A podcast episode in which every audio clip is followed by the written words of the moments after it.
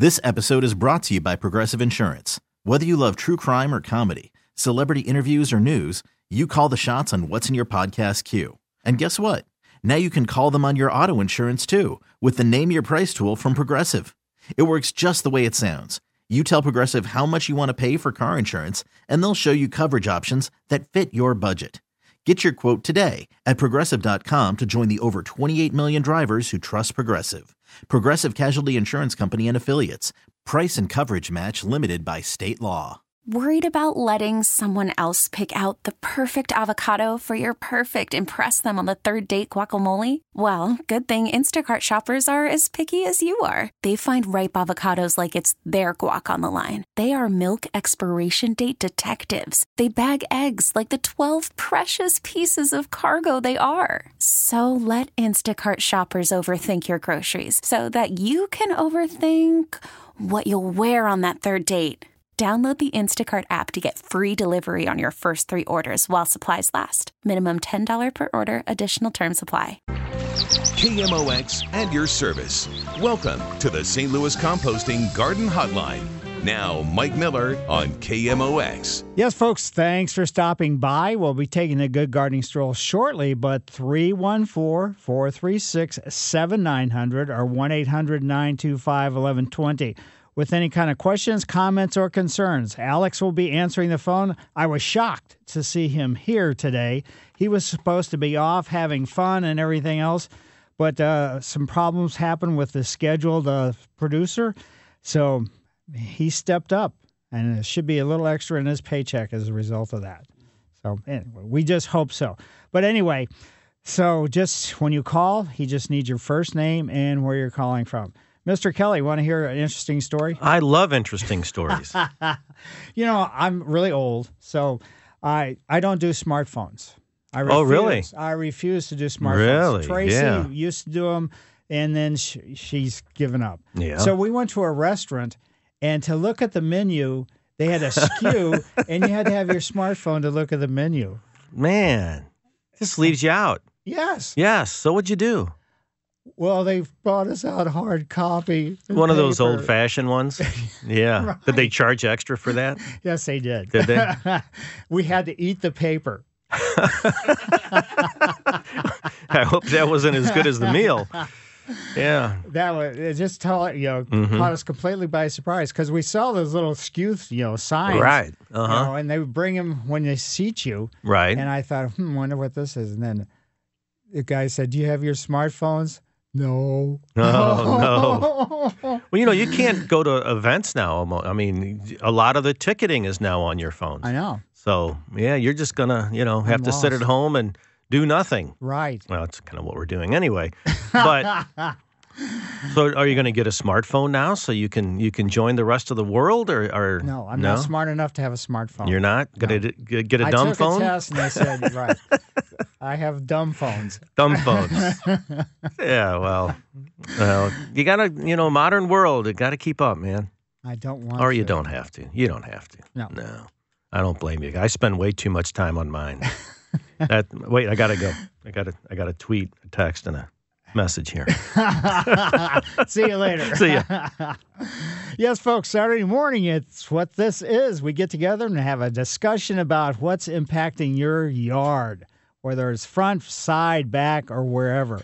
And uh, that specialty garden space, hmm, what's wrong with your tomatoes? Hmm, I don't know.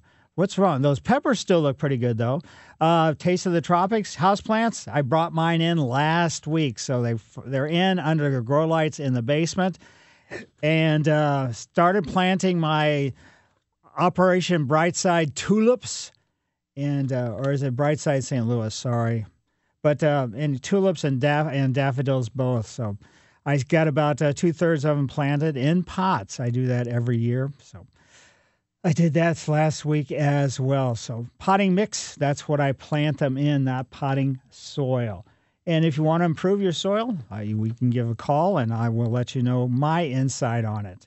And please remember, mine is not the only garden path to take, and uh, just to offer you an option. So if I say something that uh, somebody else disagrees with, well, that's the way it goes.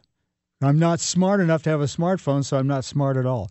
But anyway, This is your show, and I appreciate you inviting me into your home car or wherever you happen to be listening. As I said before, another very important player who wasn't expected to be here today is Alex. He's producing. I'm Mike Miller, by the way, Garden Hotline since 1994. That was in the last century. Oh, my goodness gracious. That shows you how old I am. I can come to your home and do landscape consultations. Today, after the show, I'm headed to Oakville and uh, off Ringer and uh, Mel and all those other, let's say, roads down in that direction. And that's a walk and talk. If you'd like for me to come to your home and do a walk and talk, a couple people have called and left messages. Sorry, I've got uh, had some complications this past week and haven't had a chance to get back to everyone. But you can go to my website, MikeMillerDesigns.com homepage. That's where my email address and phone number where I can be reached. All right, let's get moving. Today's stroll is brought to you by St. Louis Composting, 636 861 3344 wedged between Christy Boulevard and Gravois, as they say uh, when you call our local Walgreens. They don't say Gravois, they say Gravois. But anyway, maybe that's the French way. Uh, it's a great kind of area. This wedge space is an arboretum. It's a playground. It's a soccer baseball field. Has a very steep slope, which is great for sledding and uh, has a historic limestone building, which part of it is for uh, maintenance and all that other equipment, and then restrooms, which probably have been locked for several, you know, months, just like most of the stuff. But anyway, what this is is it's a Joseph R. Leisure Park, which was once at a time historically part of the Christy Park, but they subdivided this part to honor Mr. Leisure. And uh, Rosa Avenue actually cuts through there as well. It bisects the wedge. The playground recently reopened, but it does require face mask, and another sign reminds social distancing. So I guess if you're kids, you have to remember you don't climb the ladder to get onto the slide. You know, you have to let the person get all the way to the top before you uh, start up the ladder.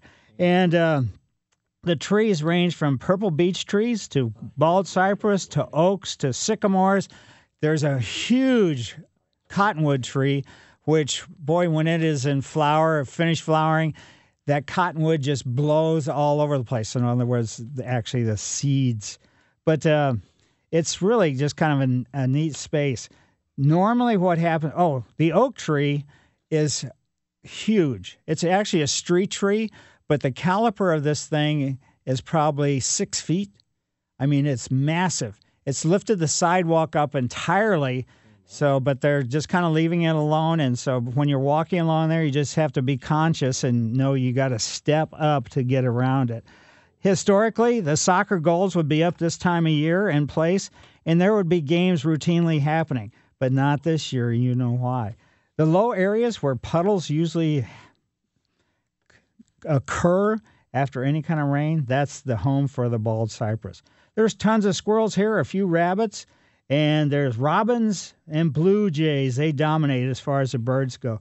There's benches along the way to stop and enjoy. Uh, newer drinking fountain was put in. Well, unfortunately, can't get a drink there, at least not this time of year. And uh, boy, oh boy, this era is just experiencing all kinds of other things. So when you're walking along there underneath some of the underneath some of the oak trees, the squirrels are just going nuts eating the uh, acorns. And I mean, the ground is it's like confetti after a big, you know, Mardi Gras parade or something. It's just a huge amount. And uh, the a lot of the trees are still holding on to the foliage, and some of them are so strikingly spectacular. It is just really nice. And uh, as I was standing there, uh, crows were flying overhead, and they were saying, Well, it's time for you to go. So got in the car and headed towards KMOX. So, again, if you have any questions, concerns, or comments, 314 436 7900 or 1 800 925 1120. Back after these messages. Welcome back to the St. Louis Composting Garden Hotline. Once again, Mike Miller on KMOX. Yes, folks, we are back, and why don't we go over to Al's yard? He lives in Ballwin. Hey, Hi, good Al. morning, Mike. Good morning. Uh, question about roses. We have some that are knockouts, and all I can say about the others is that they're not knockouts. We'd like to uh, cut them back. Uh, what percentage of the uh, rose can we cut back? Well, you're not going to do it yet. Okay. So I mean, wait. You know, wait until it, you, it really gets you know kind of a cold snap, and then Okay. percentage wise with the knockout roses, I don't like to cut any kind of shrub, regardless of what it is, back more than twenty percent at the most. And the regular roses, if they're hybrid teas, grandifloras, floribundas, you really only want to cut them back to about. Uh, you know, I mean, miniatures is, doesn't apply to that, but uh, back to about 18 inches or so. Uh, 18 inch. I think they're called long stems. Yeah. But uh, so about 18 inches from the ground, or cut 18 inches off of them. No, you can cut them. You know, the, cut them. You can cut them back to about 18 inches. You should be able to. Gotcha. Okay. Thank you very much. I appreciate it. Certainly, my pleasure. And now let's go from Al's over to Sandy's. Hi, Sandy. Hi. Hi. I live in uh, Columbia, Illinois, and my son has a home next to mine, and we're starting to get a lot of zoysia in our yard, and we were trying to figure out what the best way is to get rid of that. Uh, basically, you know, you're going to have to use herbicides to kill it off, either grass killers or you can use Roundup if you're not opposed to using Roundup. Uh, That's what he was thinking about doing was using Roundup. Yeah, not this time of year though. Don't bother because it's the play. Zoysia is shutting down, so the absorption of the herbicide would be minimal at best, and then consequently, you're not going to get uh, you know the end results. So next year, when it starts greening up, that's when you want to go after it. Okay, great.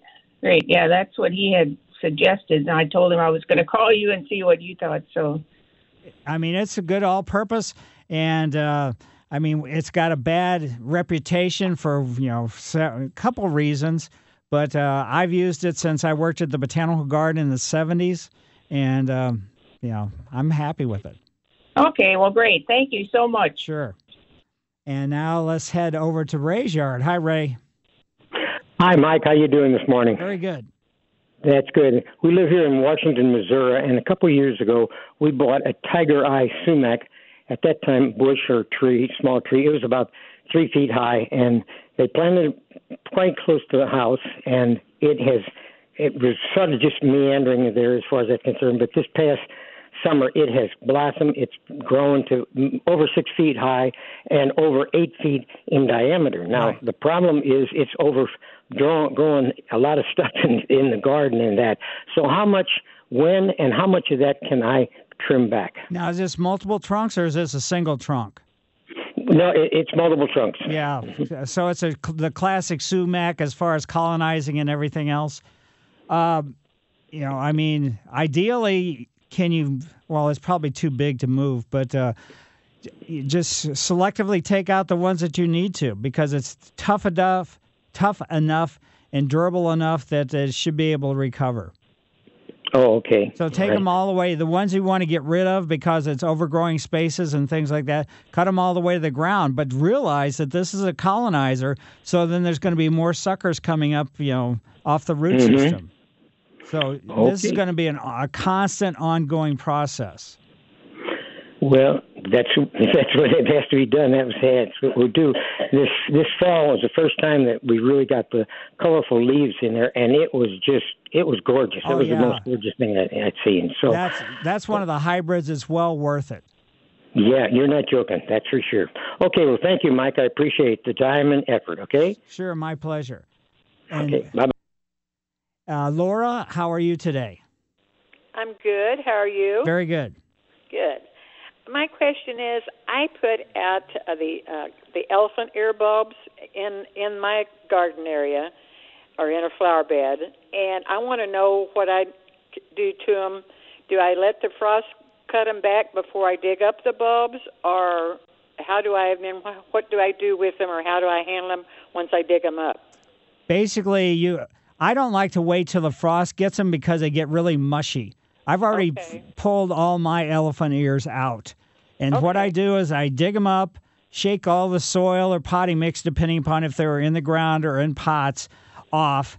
Then i put them in the garage on like uh, wooden pallets that I have newspaper on, and I just leave them in the garage for a couple weeks until they get you know until all the soil that's you know still stuck to the bulb uh, dries up. Then I shake all that soil off or potting mix, and then I put them in paper bags and then take them into the basement. Oh, okay. Uh, one other question. I have a uh, a bunch of tulip bulbs. I don't really have an area that I can plant them in the ground. How would I put them in a? I've got a large pot that I could plant them in. Do I do that now in the soil, or do I wait till spring and plant them, or? Well, if you wait till spring, then you're not going to get any flowers.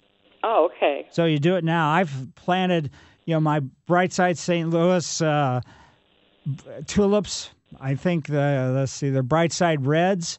I've let's see, I got a couple hundred, but anyway, I've already planted them this past week in pots.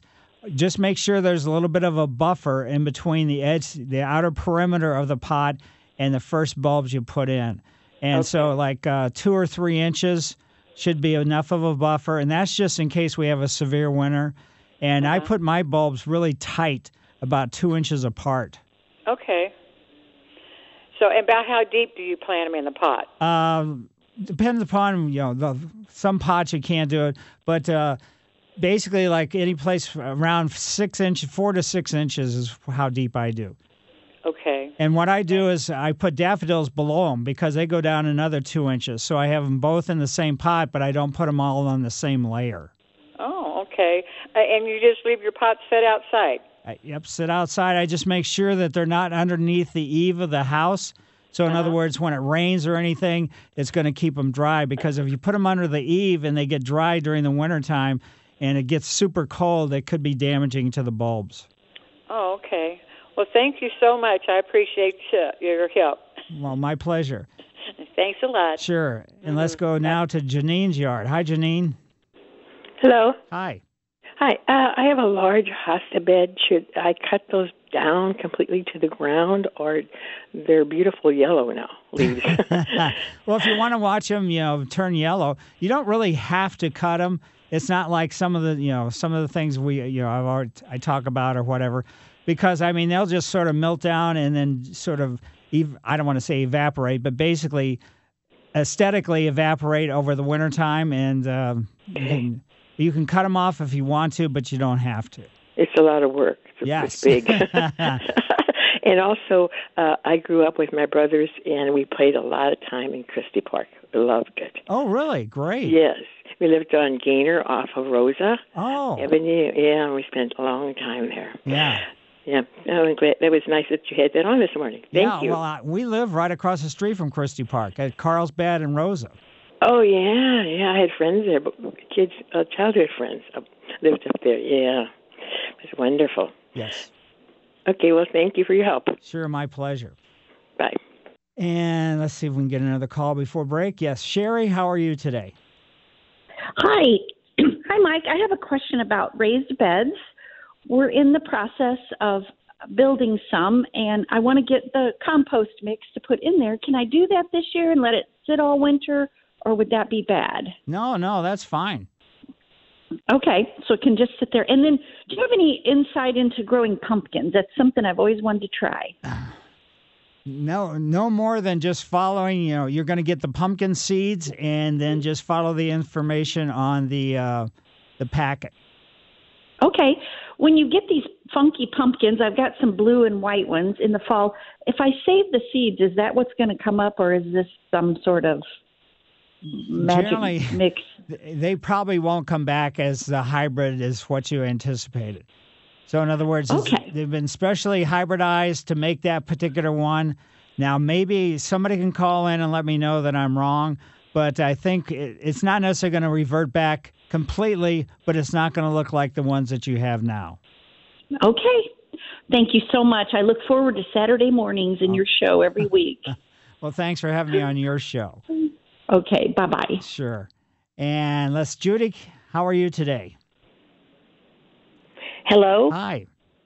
Um, I want to would you to recommend a tree t- to act as a screen. Um, I'm going to plant it in the back along the alley. There's a six foot high privacy fence, but I want screening above the six feet. And the landscaper wants to use arborvitae, and I don't care for arborvitae because they get bagworms. What else could I use? Well, I mean, any. I mean, you can't use junipers in because junipers get bagworms, but just because they get them doesn't necessarily mean they're going to get them. It's not just because you have arborvitae you're guaranteed of getting bagworms. So, do you want something evergreen? Yes. And how much space width-wise are you willing to give up? Oh, 10 feet. 10 feet wide? 12 feet. Oh, let's see. I'd probably I'd probably take a look. It's going to be a lot more expensive than what the arborvitae is, but there's some narrow growing upright uh, like blue spruces and things along that line. Take a look at those. Okay. And they're going to be narrow, but uh, like I said, because they're you know genetically been altered, they're going to be a little bit more expensive than what you might anticipate. But uh, would it take two of them to cover the the twenty foot space? Uh, take more than that. Probably Three of them. because they're you know narrow and upright. They're going to probably maybe put them on five foot center, so they probably take four of them. Four of them. Right. Okay. What about Leyland cypress? Is that a good screening tree? Uh, that's not bad, but it's going to get a lot bigger than what you anticipate. Height wise. Yeah, height wise, width wise, and everything else. Okay. All right. But that would. Is that an evergreen? Nah, generally not. I mean, Okay. it is. It is kind of, but for the most part, and they're they're really slow growing too. Okay. Thank you very much. Sure. 314 436 7900 or 1 800 925 1120. Back after these messages. Welcome back to the St. Louis Composting Garden Hotline. Once again, Mike Miller on KMOX. Happy birthday, Emily. Emily is Alex's wife. Tomorrow is her birthday, so it's not today. That's why he was supposed to be off. They were going to party on all weekend long, and you know shows his dedication. And his her, his wife Emily was very understanding. She said, "If you got to do it, you got to do it." So anyway, we got some phone lines open as well: 314-436-7900 or 1 800 925 1120. First name and where you're calling from is all Alex needs. Let's head over to Ed's yard. Hi, Ed.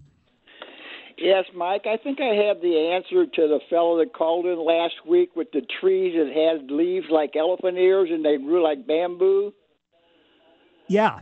Yeah, I think those are castor bean trees. Oh, really?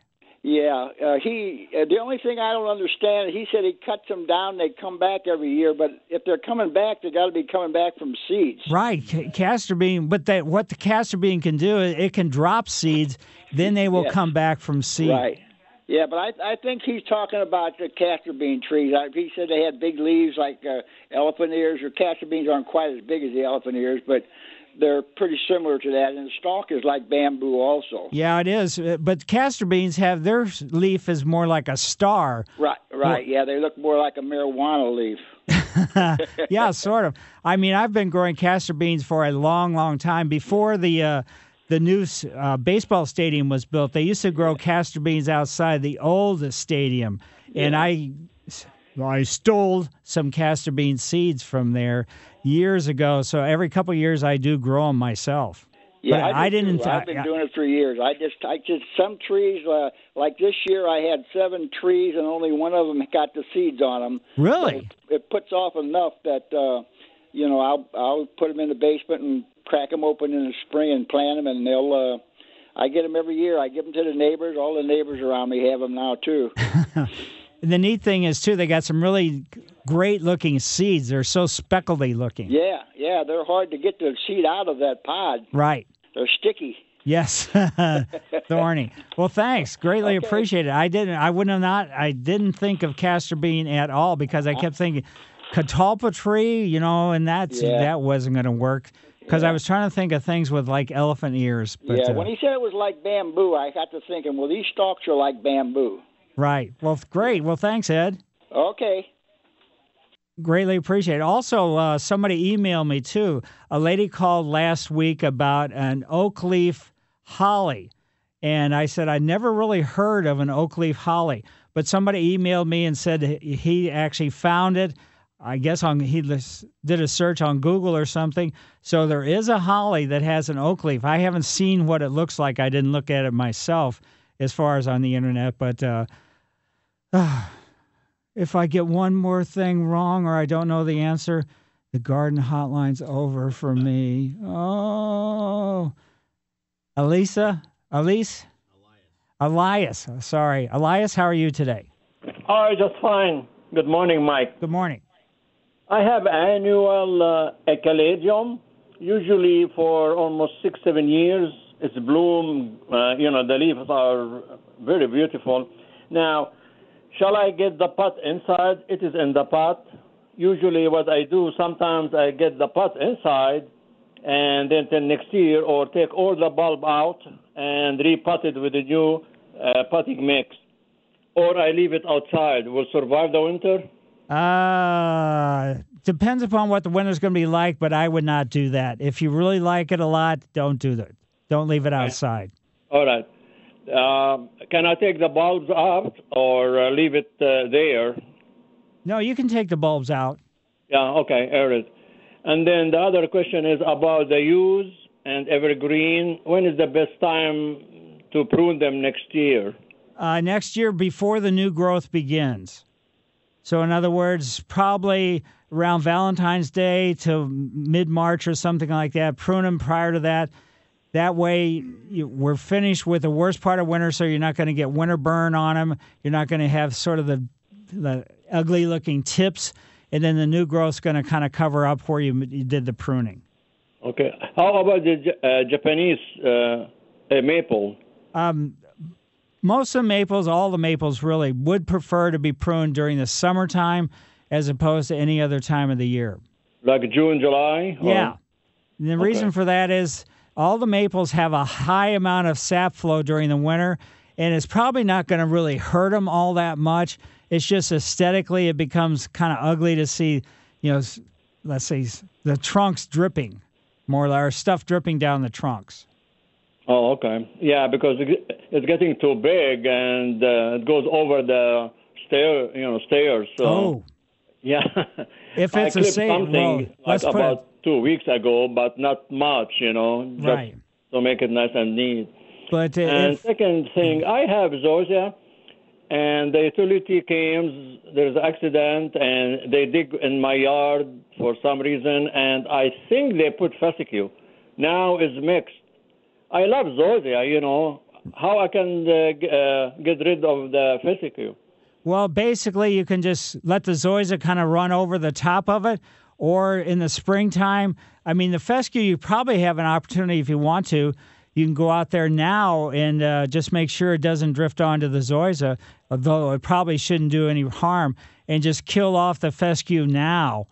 And because it is a cool season lawn and it is still actively growing, but we're getting really near the end of it before it's going to become ineffective to put any kind of herbicide on even cool season lawns. So you might get some, you know, like uh, grass killer at, the fa- at your favorite garden center and just give it a shot and see what happens. And then okay. next year, when uh, you know things start warming up, go after it again. Okay, I will. Yeah. So, okay, I do that. Thank you for your service, Mike. Sure, my pleasure. But I agree with you. I have zoysia myself, and uh-huh. when uh, uh, Spire came in, and uh, they had to do the gas line and all this other stuff, when they right. fix things, they just put some seed down, and it is you know fescue probably.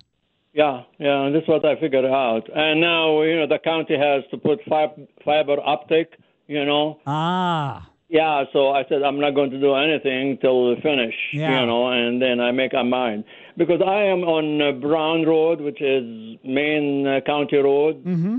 In winter time, you know, when they plow the snow with salt, I have about oh, uh, one foot from my lawn is dead. I guess because of the salt. Right. Sure. So, and if we can treat that with.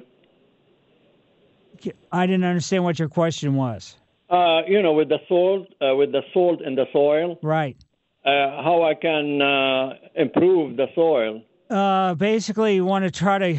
I would get a soil test done, to be honest with you, and find out what the soil pH is. And once Okay. you find out if it's really alkaline as a result of the salt, then consequently you can c- compensate by bringing in like sulfur to c- counteract what the uh, you know the alkalinity is.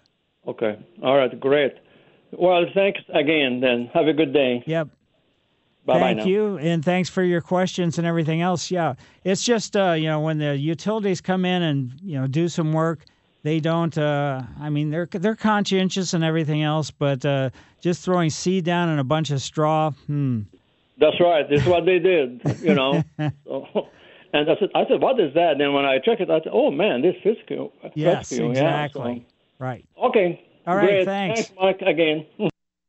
And Mike Miller, KMOX Garden Hotline, back after these messages.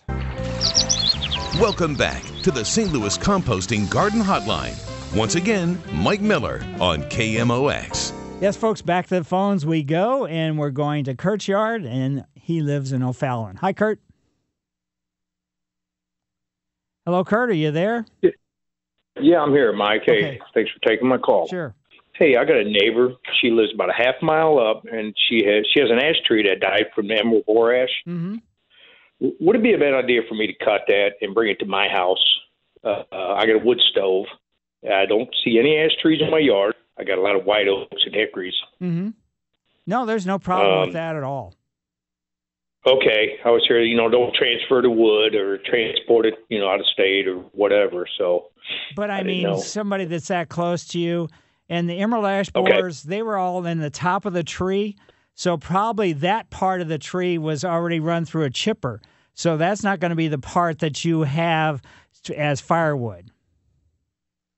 right, I'm going to cut the tree down myself. So I'll be cleaning it up and I'll be burning, you know, the, the top stuff. Right. just some good logs there, real easy to cut up, and won't have to split them. Yeah, I mean, um, okay, yeah, go ahead and do that. All right, Mike. I appreciate your help. Thank you. My pleasure. Bye. And now let's go to Steeleville, Illinois, and see what's going on with Glenn. Glenn, how are you? Yeah, uh, I've got a garden, and I wonder, can I go ahead and put like twelve, twelve, twelve on it now, and then till it up in the Basically, Spring. don't bother because you'd just be wasting your money. A, pro- a fertilizer like Triple Twelve is a one-season product, so by the time it came around for plants to grow, it would already be gone. okay? So, in other words, that's a, it was developed for the agricultural industry. So, when they put out wheat or whenever you know farmers did things like that, one season type circumstance, that's why it was developed. So to to put it in with the anticipation now, probably the phosphorus and potassium aspect, the last two numbers, they may stay, you know, somewhat consistent. But overall, it's not a product that you would be putting in now to help the plant material next year. Same thing with eight thirty-two sixteen. eight thirty two sixteen. Uh, that's really you know, I would before you did that, I would get a soil test done because of phosphorus and potassium, those last two numbers, they stay persistent in the ground for a long, long time. And if you get too high of level, it can be extreme and it can do actually more damage to your plants than it does good. So, I mean, 32 is really, you know, that is steep as far as the amount. So, unless your soil is really, let's say, starving for phosphorus, you know, and or potassium, 16 is, you know, that's pretty high too. So, get a soil test done before you put something down like that. Okay, we'll do. Okay, great. Thank you. Yeah, and I mean, it's just a matter of uh, people getting soil tests. All of a sudden, find out you know they've consistently put the same fertilizer down, whether it's in lawn, whether it's in garden space, or anything else, and they're wondering why they, they keep fertilizing, but their plant material is not doing well, or the lawn's not doing well, or whatever it happens to be. And it's because they're getting extravagant levels of that phosphorus and potassium. So we always think it's kind of like food. You know, we all need calcium, we all need this, we all need that. But if we get too much of one thing, it could be damaging to to people. And the same thing with the plant material as well. Uh, take a look right now in your own yard. Start looking for the annual cool season weeds. They're up. I mean, the henbit is really, uh, it's really taking off. Chickweed is taking off. I haven't really seen any annual bluegrass yet, but I'm, you know, I'm talking about things in my own yard because I say I don't use herbicides in my yard because I like to see what's coming up when it's coming up and everything else. But I'll tell you, the chickweed is rampant and the henbit is coming up all over the place. And so, consequently, then I just go out this time of year, just spend some time, and I just hand pull it because it's so easy to do. But uh, there's several other, you know, cool season weeds as well. Prickly lettuce, the speedwell, which really grows flat. There's a type of rabbit's foot clover, shepherd's purse, so those are the main ones. But the henbit and the chickweed, they seem to be the most rampant right now. So if you do have questions or concerns, 314 436 7900 or 1 800 925 1120. I will see you after the news.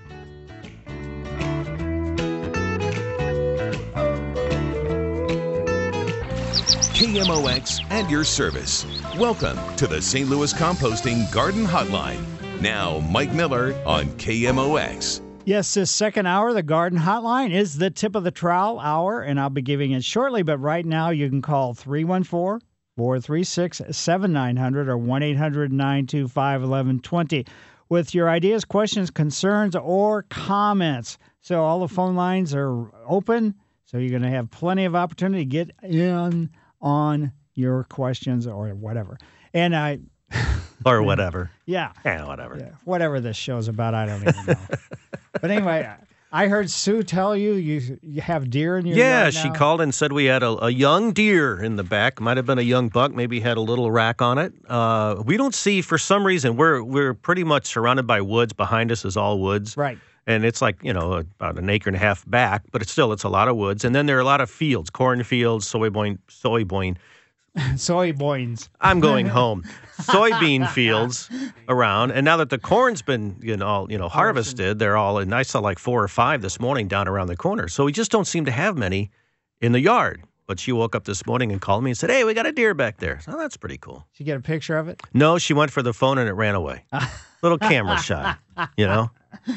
But yeah, so that was pretty cool. Great way to start the day. But yeah, I mean exactly. And now that you've had one, I mean it kind of they do their droppings and that marks a trail, so you might Mhm. have a whole yard full of them. So never know. Next couple of days, we might have a, a whole bunch of them out Exactly. there. Exactly. Yeah. And one question about your peacock. Yeah. Uh, cooler weather. Hanging out. It, it's lost its feathers. It's got one feather left. Whoa. One. And it, it sticks out the back, and Sue's been after me for about two weeks to get it. And so I sneak up behind it, and I tried to step on it the other day, and he just got out of the way. And I haven't been able to. I hope he drops it sometime, and I hope he drops it in our yard so we can get it. Right. But he, yeah, he's like he looks like a turkey. I didn't know without they the, lost you know, their feathers just, in the yeah. winter. Yeah, they lose their feathers, and, and so he's only really, and then he, he gets cocky when he has them. That's when he walks around and he fans. And, Right. Look at me, look at me, and now he's kind of like, yeah, I'm just a little bird, just a bird. So Uh, good story. Thanks, Brian. you bet, Mike. Yes, folks. Thanks for having me on your show. We can discuss plant selection for caring, ups and downs, all arounds, annuals. Pansies are really looking good. Uh, your bulbs, your daffodils and tulips and things like that. Uh, crocus. This is the time of year you should be getting them in the ground. Your cool season vegetables, edibles. Yep, they're still doing very, very well. Ground covers, your house plants, get them inside. And your lawns, Say goodbye to the actively growing zoysia. Hello to the more actively growing fescues and bluegrasses. Your perennials, most of them are headed downhill, even though a lot of them are quite, you know, I mean, you don't think of perennials being evergreens, but uh, there are quite a few varieties that stay persistent through the winter. I can't say they're evergreen, but they're keeping their foliage through the winter time. Uh, your roses, shrubs, sh- shrubs, trees, vines, water gardens. I'll share my thoughts, but again, remember my answers, comments, and opinions is not the only garden path to take, but strictly offered for you to consider. Alex is here. He's producing, and uh, he will answer the phone. So your first name and where you're calling from is all he needs. And during the week, I spend my time doing landscape consultations, and I come to your home and see what's going on, help you out. uh, whether it's aesthetic or problem solving, plant uh, advice, existing things. If it's new home, you don't know what you've got there. Anyway, you can go to Mike MikeMillerDesigns.com, the homepage. That's my email and phone number. They're listed. You can contact me and we'll schedule a walk and talk. Like I said, uh, today after the show, I'm headed towards Oakville. And when I come to your home, 40 plus years of experience, and I'll take a look and we can see what we can do for you. Tip of the Trowel is a special recognition for individual group or a situation that's made an impression on me and it's brought to you by St. Louis Composting, 636 861 3344. Tip of the trowel goes out to, sorry, I know there's a cough button, but I didn't push it. But uh, Bob and Lori, they live down the street from us, like, let's see, one, two, three, maybe four houses down the street. And uh, they have fall crocus blooming. And it's a pale blue. And it's so nice to see because you know this time of year there's not a whole lot of things that are blooming. But uh, so anyway, Bob and Lori, thanks for planting your fall crocus, and there are some in Christy Park too. And I'm curious if they p- didn't plant them themselves. So the interesting thing too is, you know, with the crocus, uh, the stigma of the crocus is what uh, saffron is. So in other words, the little, let's say, curly looking thing sticking up in the center of crocus takes 4,000 of those to equal one ounce of saffron. Can you imagine 4,000? That's those orange red things. We put saffron on quite a few different things that we eat, Tracy and I do. But anyway, Bob and Lori, thanks a lot for the fall crocus. It's nice to see those characters blooming this time of year. Also, uh, tip of the trowel goes out to the Bank of America. They're going to plant 150 trees working through and with Forest ReLeaf. And these are native trees to be planted along uh, River des Peres with a partnership, as I said before, of Bank of America. And Forest ReLeaf and Bank of America, Great Rivers Greenway, and the City of St. Louis Parks and Recreation and Forestry are teaming up to plant 150 trees, and they're doing native trees along the River des Peres and it's going to be done today and from 9 till 12. 75 trees will be planted by community volunteers. The other 75 will be given to residents that might want to plant some in their yard. The reason why they're doing this is this is the neighborhood where I live. It's Germania Boulevard. I mean, it's not exactly, but it's close. And what it is is they had to take out so many ash trees as a result of that. And there has already been 111 ash trees removed from this uh, basic area. And there's going to be an additional 180 uh, more scheduled. So these are trees to replace the ash trees that were having to be removed. And it's really, I mean, some of these ash trees were substantial, but uh, they're, you know, there's all the problems with the ash trees just kind of in general. Emerald ash borer, oh, it's really kind of sad, but uh, it's neat to see somebody stepping up and going to use some natives. And so the what could be better than that? So greatly appreciated. So native trees to be planted along River des Peres in partnership with Bank of America. So they get the tip of the trowel as well. That Forest ReLeaf people, they do some great work with a lot of the native stuff. So Mike Miller, KMOX Garden Hotline, back after these messages. Welcome back to the St. Louis Composting Garden Hotline. Once again, Mike Miller on KMOX. Yes, here we go, folks, to the phones, and we're going to John's Yard in St. Peters. Hi, John. Hi, how you doing? I love your show. Well, it's your show. Okay, well, thank you very much. Uh, I have uh, several questions. Uh, one is I have mums, and this is my first year for mums. Uh, when they start to die out, do I cut them down to the ground and then cover them with mulch, or do I just let them go? Uh, you can just leave them alone if you want to. Now, did you buy these this fall, or did you buy them in the spring and been growing them? No, actually, we're at a new house, and uh, some of them are like volunteers. Okay. Uh, so, so I'm just They've been there for a while. Okay, basically, just look at where the stems are going into the ground. There should be some little green leaflets right there. So you can leave that just lets you know that they're going to be there next year. But oh, uh, okay. as far as what you need to do, you can cut them off if you want to, but you're better off to leave the stems through the wintertime. It adds a little bit of protection for those new foliages. And you don't put mulch over the top of. You just put mulch up close to where the stems are coming up out of the ground. That should be adequate. Oh, okay, all right. Uh, and then I have some burning bushes. Do I wait until the uh, uh, leaves are all off before I trim it, or Yeah, I you know again I just even something tough like the burning bush, I just don't like to prune going into wintertime because you Okay. cut you cut off a bunch of stuff. We have a severe winter and you could have some major you know more let's say damage as far as how much you're going to lose. So if you can hold off and just do it in this you know late winter early spring before the new growth Okay. begins. All right? And then I have some evergreen bushes, uh, like Pfitzers, and you know, they, uh, around the house. Uh, and I was wondering when I when I should trim those. Uh, I would just leave them alone. Okay, well they're getting kind of big, and I wanted to trim them, shape them up. Yeah. Um, again, going into winter, I, I'm just a little bit apprehensive, and some people say you're being a chicken or whatever, but uh, that's just my own, uh, you know, own opinion. And uh, some people will do the pruning for the, you know, going into wintertime with no problems at all, and probably have no damage. I'm just paranoid, and so if you want to go ahead and prune them, go ahead. I would say wait until after, you know, Valentine's Day to do it. okay, all right. Uh, and then the last thing is uh, planting grass seed.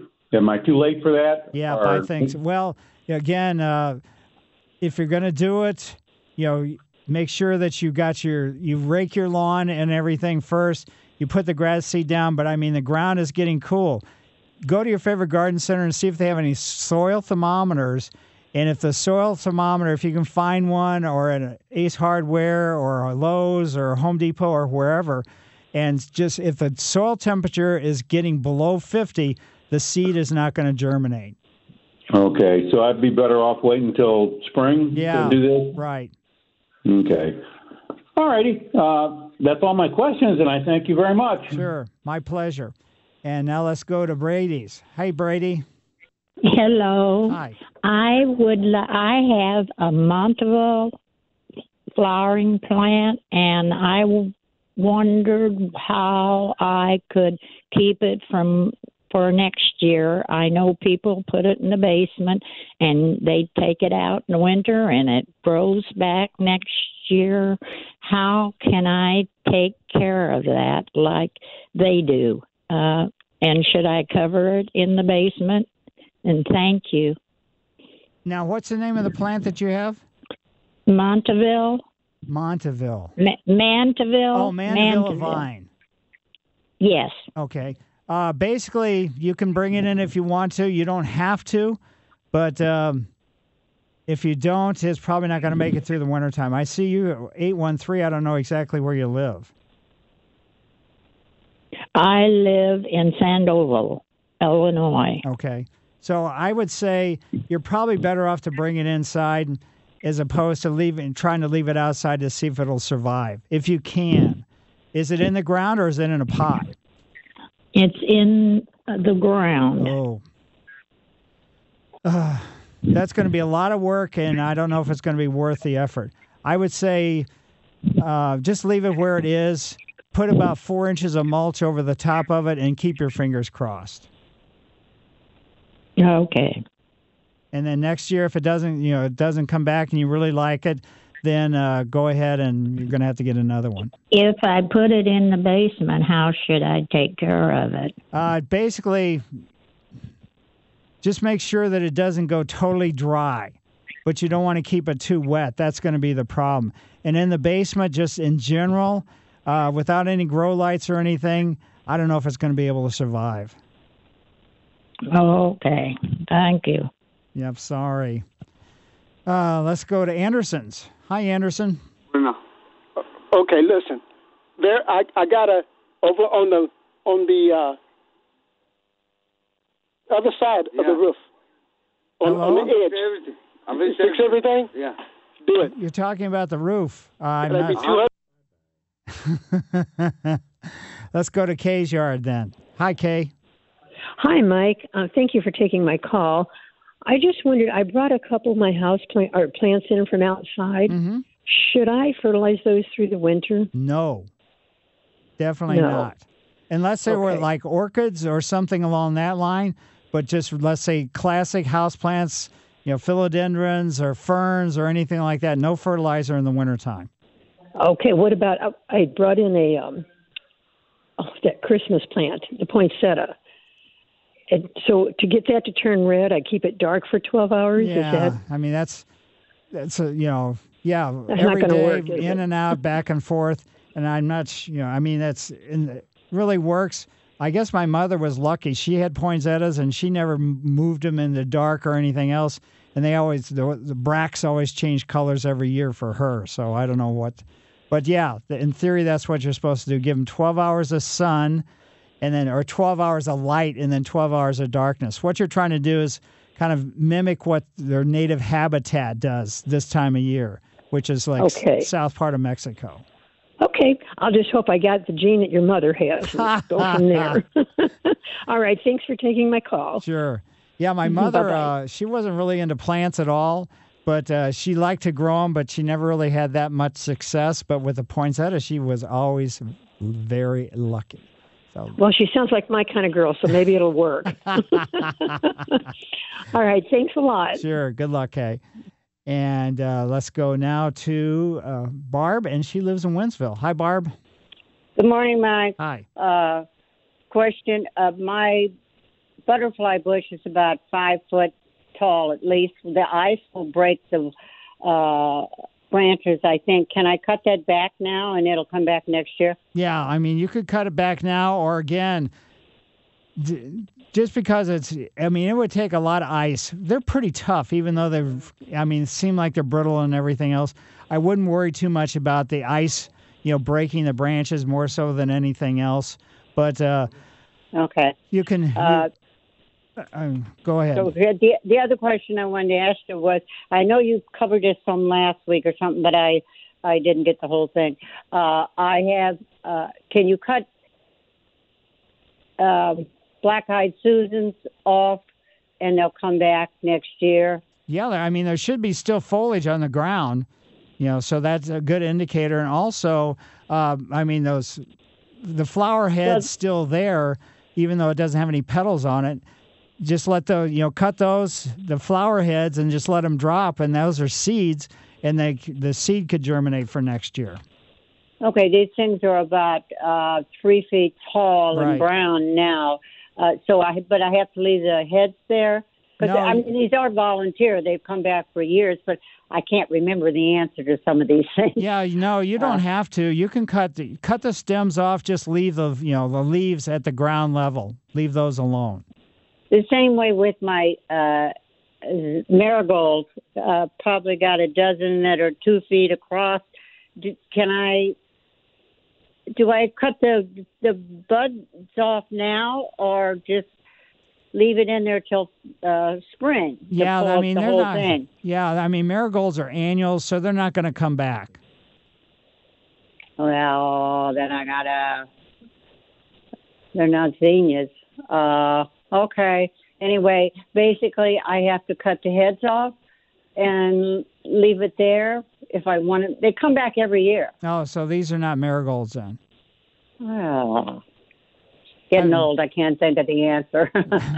Well, maybe Uh, they are. okay. And, you know, I mean, there's some quirky things that just happen. So anyway, yeah, if you've Okay. historically done that and had good luck with it, then I'd say keep on with a system that works. I couldn't. I couldn't remember the answer anymore. Okay. Thank you. Okay. And now let's head over to Jim's yard. Hi, Jim. Hello. Hi. Yes, I got a mole in my yard. It, I can't. I can't get him. I, I got traps set out, and he won't go in in in the doggone traps. And I keep squishing the the uh, runs down, and he just seems like he goes around the traps. You got any suggestion? Basically, you're squashing them down, and then whatever area you start to see them pop up, you got to put those uh, traps on that area that's popped up because uh, that's where he's actively moving back and forth. But I'll tell you that as the ground gets colder, they're going to be actively moving less and less and less. Uh huh. Do you have any faith in these mole repellers? Uh, to be honest with you, no. But uh, you, I mean, there's probably plenty, you know, plenty of people that have had luck with them. but uh, you're talking about the ones that make a vibration in the ground. Yeah, right, right. Yeah. So it just depends. If they're already in your yard, it's not going to drive them away. They're basically, in theory, supposed to keep m- new moles from migrating in. Well, I, I think I only got one, Yeah. and he's in. He went all the way around from the back of the house to the front of the house, and now he he won't he won't leave the front of the house. Probably, well, you probably got a nice yard, so you got a lot of earthworms in the front of your house. I guess so. That's, I mean, guess. that's their main diet. Yeah. Well, that's what I've been doing. I've been squashing them down, and wherever I see the dog on runs come back, pop back up, I move the trap there. But it seems like he just goes on around it. Yeah, and so then you can only leave it in that one spot for you know a day or two. Then you got to squash them again and then move it again. So it's a Yeah. constant process. Yeah, you're right. Okay. All right. Well, thanks a lot. I Sure. appreciate Good luck. Bye. Yeah, you've got uh, some tough moles. And um, anyway, Mike Miller, KMOX Garden Hotline, back after these messages. Welcome back to the St. Louis Composting Garden Hotline. Once again, Mike Miller on KMOX. Yes, folks, we're headed over to Anderson's yard. Hi, Anderson. Hello? Hello. Go ahead, Anderson. Oh, good morning. Good And morning. thank you for your service. Sure. Listen, uh, I I had uh, flag uh, irises in my yard for the last thirty years, but they they've been dying out one at a time. So now I'm down to just a very few, and so with my tulips too. So if anyone's got any bulbs they want to get rid of, I'd be glad to take them. Yeah, I mean, those things have a longevity factor. There's no getting around it. But if you got that many years out of your iris, that's great. Some of the newer hybrids are not going to live nearly as long as that. And with the tulips, the new ones that you're planting, uh, you're probably going to get about maybe five years out of them at the most. I've replanted tulips uh, several times, and I only get about one year. Yes. If I get that. You know, some of the hybrids, that's what happens anymore. So they've sort of accelerated the process so there can be, so they can sell a zillion of them, but consequently they took the longevity factor away. So if you if you if you have anyone who wants to get rid of uh, some uh, iris bulbs and some tulip bulbs, I'll be glad to to, to bring them home. well, promise I'll give them a good home. well, call Gateway Greening. Thank thank you. Do you have a number? No, I don't. But just you know, you can look it up online, Gateway Greening, and they may have some plant material. They generally plant in public areas, but they may have some excess. Who knows? Thank you, thank you, thank you again for your service. And I'm a, I'm an avid listener. Well, great. Well, thanks for having me on your show. I appreciate it. And thank you for having this service for us. Okay, well, thanks. And now let's go from Anderson to Terry's yard. Terry, how are you? Hi, hi, Mike. I'm good. I second his uh, his comment. I'm an avid listener, and um, I have a question about overwintering ger- geraniums. Mm-hmm. I, I've dug them up and I've cut off all the blooms and and cut the um, the root system down to like two inches and put them in a cardboard box. I, I saw this on the internet, and then they said, you know, in the spring, then you plant these bare root bulbs, but exactly when is it like do you have an idea maybe valentine's day or what do you have any ideas on how to proceed from here That's too cold. So basically, the geranium, uh, because it's you know it's a tender annual ba- in reality. Uh, So Mhm. you you have the stems. I would say wait until maybe mid to late April, early uh, early May before I'd plant them. Okay so i maybe could maybe start them inside Yes, under um, right. fluorescent light or under garden lights Yeah, my my uh, grandmother kept hers. She actually dug them up and put them in pots and put them in the basement window and just left them alone. She never watered them or anything, and then took them Uh-huh. back outside the next year. okay okay great i will uh, see what happens next year All right. thank you Sounds perfect. And let's go to Vida's. Hi, Vida. Um, I have um, few salvia perennial plants, and somehow they do not stay upright. So the blooms are also not upright. Uh, probably the salvia. I mean, generally, if they elongate, then they're going to lay down. So it depends upon the variety. Some of the varieties are shorter, so that it's not going to happen with that. But some of the sages do elongate. Now, is this a Russian sage or is this a regular herbal type sage for cooking? No, it's a uh, just the decorative. Oh, so well, there's that's their natural habit. There's nothing you can do about it. So I should buy a shorter variety if I want it. Yeah, I but it's the other ones. I mean, they may come back. The Russian sage, which is the elongated one, uh, they're tough. They're durable. They'll come back year after year after year. Some of the other varieties are not quite as tough. Okay. Thank you. Certainly. Yeah, I mean, they do lay down. There's no getting around it, and uh, Okay. they get sleepy. Yeah. More so of mine than anybody else's, I think. Uh, no, no, no, no. Yours, what's happening to yours is happening to most people's. Okay, okay. Thank you so much. Sure, my pleasure. Yeah, even the ones that are in parks and things along that line with professional care, that's that's just their growth habit. Jim lives in Imperial. Jim, how are you? I'm fine, thank you. Did, did I lose connection? I don't think so. Oh, okay, we're good. Hey, I have a Rose of Sharon. It's a beautiful tree, but it grew to about eight foot tall, and it was always nice and upright. And this year, that that uh, big windstorm came through, and now it's all drooping over. Do I need to do I need to cut it back? Yeah, And then I- also one other question: Is that a native tree to Missouri, or is that some kind of a implant? Yeah, and in, you know, Rosa Sharon is not native to Missouri, so you wouldn't find it any other place other than some plant that was bought at a garden center. So they're not, uh, you know, native whatsoever. Okay, thank you. Yeah. And now, do I tr- prune prune it back or what? It's yeah, I would. I would again, uh, you know, you can prune it back now if you want to, but I like to wait until we come out of winter time. So sometime around mid March, that's that's when I would do the pruning. Okay, how far back do I cut it? Uh, it's- eight feet tall. I would say you could probably cut off half of it if you wanted to. Okay, thanks a lot. Sure. Thank you. Thank you very much. Yeah, Bye bye. there's, there's summer bloomers. So the summer bloomers, uh, you can prune all the way up until the new growth begins because they haven't set any buds. The spring bloomers, if you prune them, you know, this la- early in the spring before they flower, then you're not going to have any flowers. Or you prune them going into wintertime, then you're not going to have any flowers either. So good luck, Okay. Jim. Thank, thank you for your information. Sure, my pleasure. And now let's go to Oakville and into Linda's yard. Hi, Linda. Hi, Mike. Hi. Um, I know some people have had really good luck with the mole traps, but we had moles invade our front yard this summer, and we hit seven traps out, plus one of those scissor kind that our neighbor walked by and said he had great success with that. Well, we didn't get anything in any of those traps, and we had them set exactly the way they should be over the tunnels.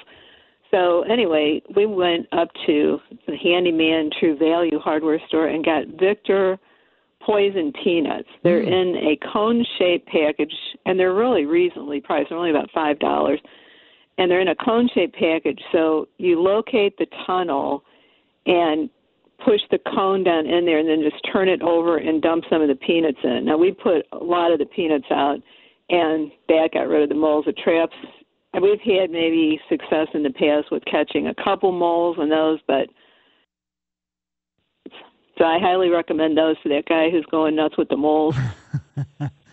yeah. Um, and if they're popping up, that means they're still, you know, the ground's not cold yet, so they're still active. Right. So if he gets those right away, I think he can get rid of them. All right. Well, great. Good insight.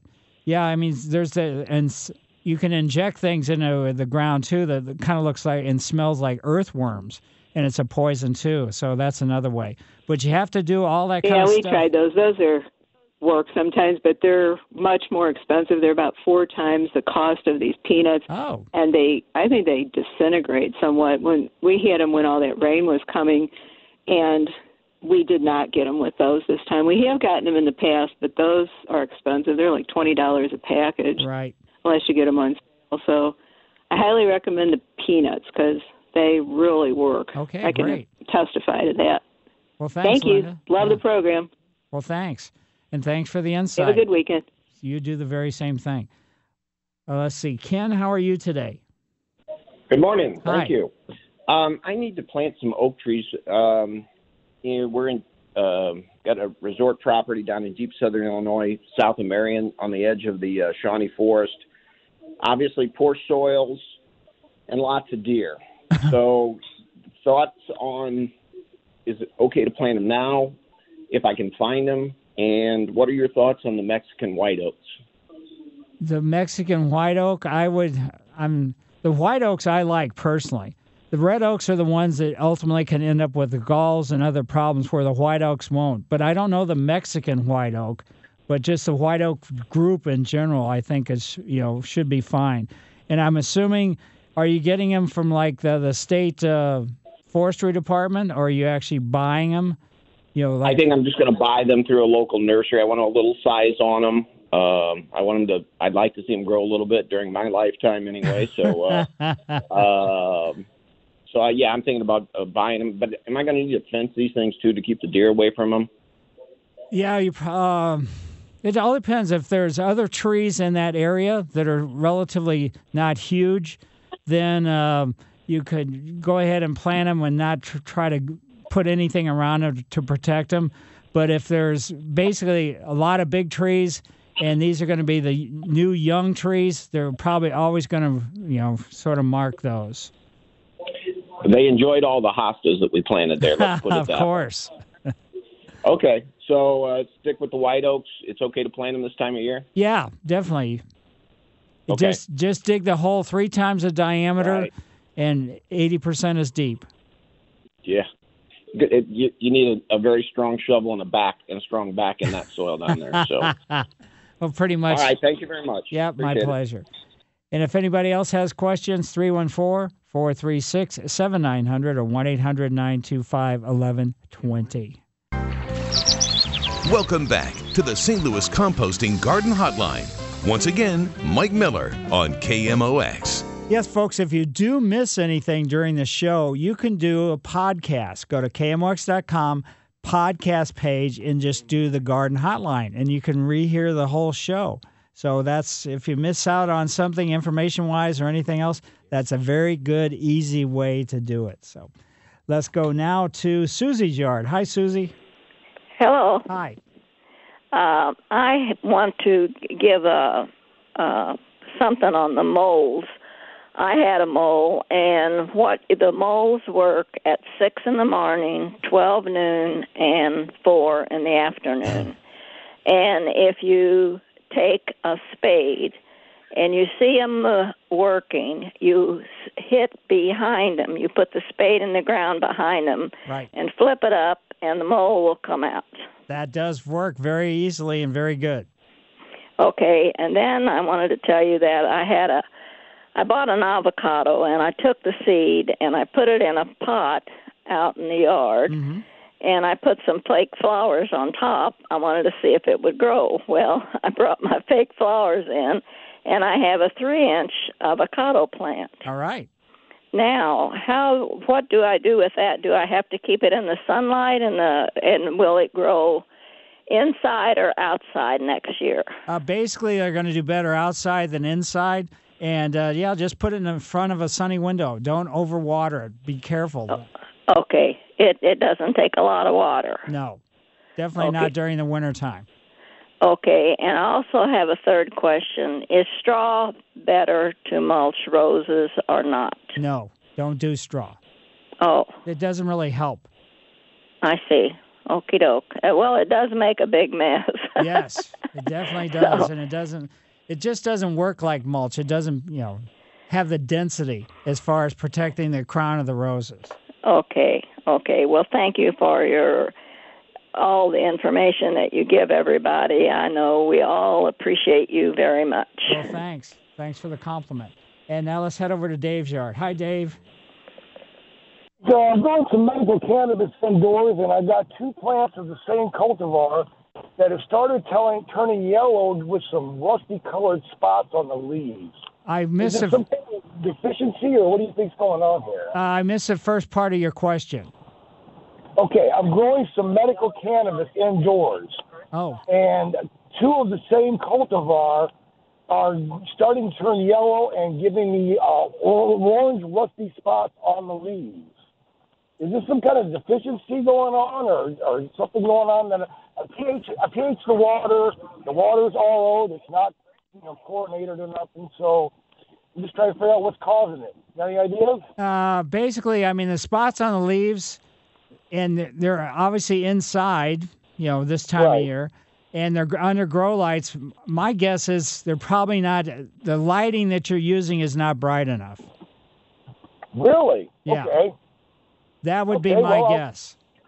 I'll give that some. I'll, I'll do some adjustments. Thanks a lot, Mike. I appreciate it. All right, great. Good luck with that. And now let's go to Gary's yard. Hi, Gary. Hi, Mike. Hi. Um, a couple questions. I just heard that it's probably too late to uh, re overseed my yard. Uh, it was so dry in September. I I've got a bag of seed sitting in my garage. I was going to seed it. It just I, I waited for the rains, and now apparently it's too late. Uh, so can number one, can I keep that seed till next spring? Yeah, you're going to lose a certain percentage by doing that. how uh, um, how should I store it? Uh, just keep it dry. Okay. Uh, I was also going to aerate my yard. I've not aerated my yard in 30 years, as long as I've been here. Uh, I do have heavy lawnmowers and small utility tractors driving on certain parts of it. Uh, should I aerate it now or wait till this spring? I would go ahead and core aerate now and then cover it, then put about a half inch or so of compost after you core aerate. Okay, I probably won't be able to do that because I've got over like three quarters of an acre here. Okay. Uh, so I just aerate it and loosen it up and let uh, let the the moisture and stuff get into the uh, the root zone. Is that correct? Exactly. So go north and south and then go east and west both since you haven't done it forever. Forever. Yes. Thank you very much, Mike. Sure, my pleasure. And that's going to be it. So, uh, Tim, Marie, and Jay, we're not going to be able to get to you today. Mike Miller, KMOX Garden Hotline. I will see you next week. This episode is brought to you by Progressive Insurance. Whether you love true crime or comedy, celebrity interviews or news, you call the shots on what's in your podcast queue. And guess what? Now you can call them on your auto insurance too with the Name Your Price tool from Progressive. It works just the way it sounds. You tell Progressive how much you want to pay for car insurance, and they'll show you coverage options that fit your budget. Get your quote today at progressive.com to join the over 28 million drivers who trust Progressive. Progressive Casualty Insurance Company and Affiliates. Price and coverage match limited by state law. Spring is a time of renewal, so why not refresh your home with a little help from Blinds.com? We make getting custom window treatments a minor project with major impact. Choose from premium blinds, shades, and shutters. We even have options for your patio, too. Blinds.com invented a better way to shop for custom window treatments. There's no pushy salespeople in your home or inflated showroom prices. Our design experts can help you find the perfect window treatments on your schedule. We'll even send free samples directly to you. Plus, we can handle the measuring and installation for you. Unlimited window treatments installed for just one low cost. And with Blinds.com, you'll always get transparent pricing, no hidden fees. Our free shipping and 100% satisfaction guarantee can put the spring back into your step and into your home, too. Shop Blinds.com right now and save up to 45%. Up to 45% off for a limited time at Blinds.com. Blinds.com. Rules and restrictions may apply.